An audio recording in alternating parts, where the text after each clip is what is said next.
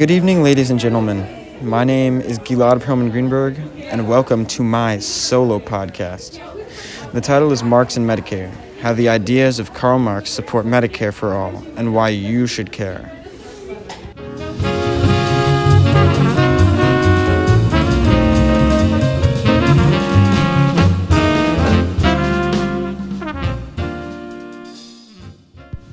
Firstly, who is Karl Marx, and what did he believe? In short, Marx's basic ideas are the roots of what communism is today. Those ideas formed into socialism. In essence, Marx's belief system supports a society where all people are paid the same amount and work for their value, instead of a capitalist society where one can profit off of personal wealth and private ownership of wealth. Socialism believes that governments should be run by the people. And a socialist society is something that I do support in a more reformed way, but is very important to this country and the future of what a society could look like that is more equal for all people. Medicare for All plays perfectly into this idea, and I'll explain this more in the next segment.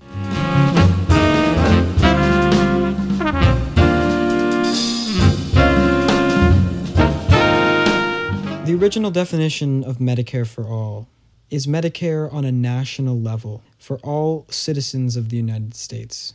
It abolishes private health care, which is not meant to benefit the health of the people in the United States, but it is meant to grow the wealth of the CEOs of the private healthcare companies. The insurance providers are the main target of Medicare for All, and that's why Medicare for All does its best to provide all forms of healthcare, whether that is dental care, eye care, or all around hospital services. Politicians have changed that original definition. Although the classic form of Medicare for All is abolishing private healthcare, the definition has been changed because Republican politicians continue to keep private healthcare in their bills, which they still pitch under the name Medicare for All. This and other small nuances within the bills create some issues for the public. How is one supposed to know what Medicare for All really means if politicians are changing its definition every time they introduce a new bill? The answer is not simple, unfortunately.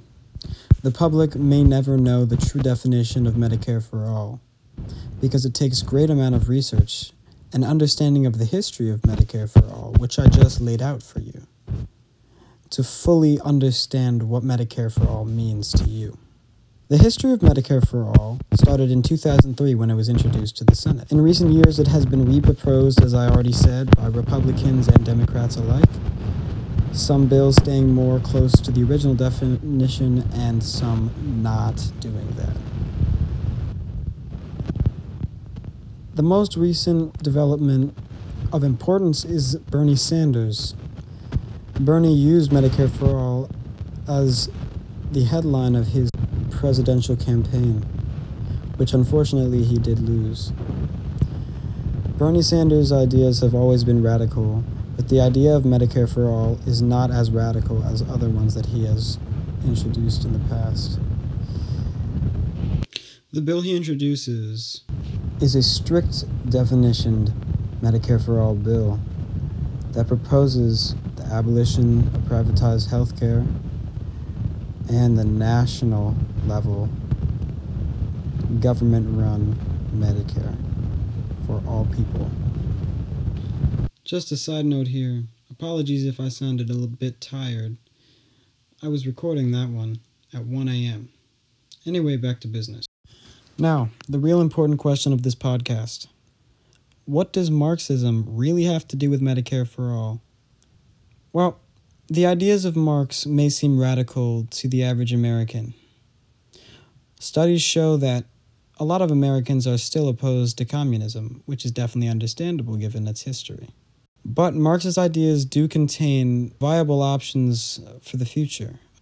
Equalized healthcare, as I like to call it, makes an equal playing field for all people and citizens. In the US, things are not just. Covering the medical costs of people does a lot more than maybe government officials would think because they do not know what it's like to live on the street. Having your medical bills paid for, or at least partially paid for, has a huge impact on the direction of people's lives and the pursuit of their own dreams.